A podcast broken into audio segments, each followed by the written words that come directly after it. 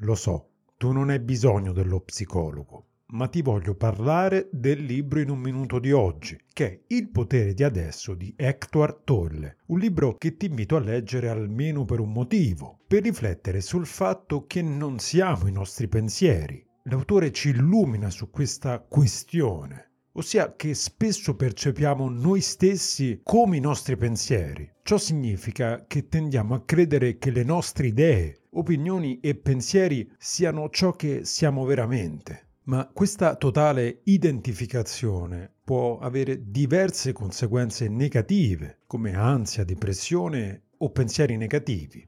Per questo Tolle suggerisce di apprendere la capacità di separarci dai nostri pensieri, imparando la capacità di osservarli e poi lasciarli andare, capacità che può essere sviluppata con metodiche di mindfulness.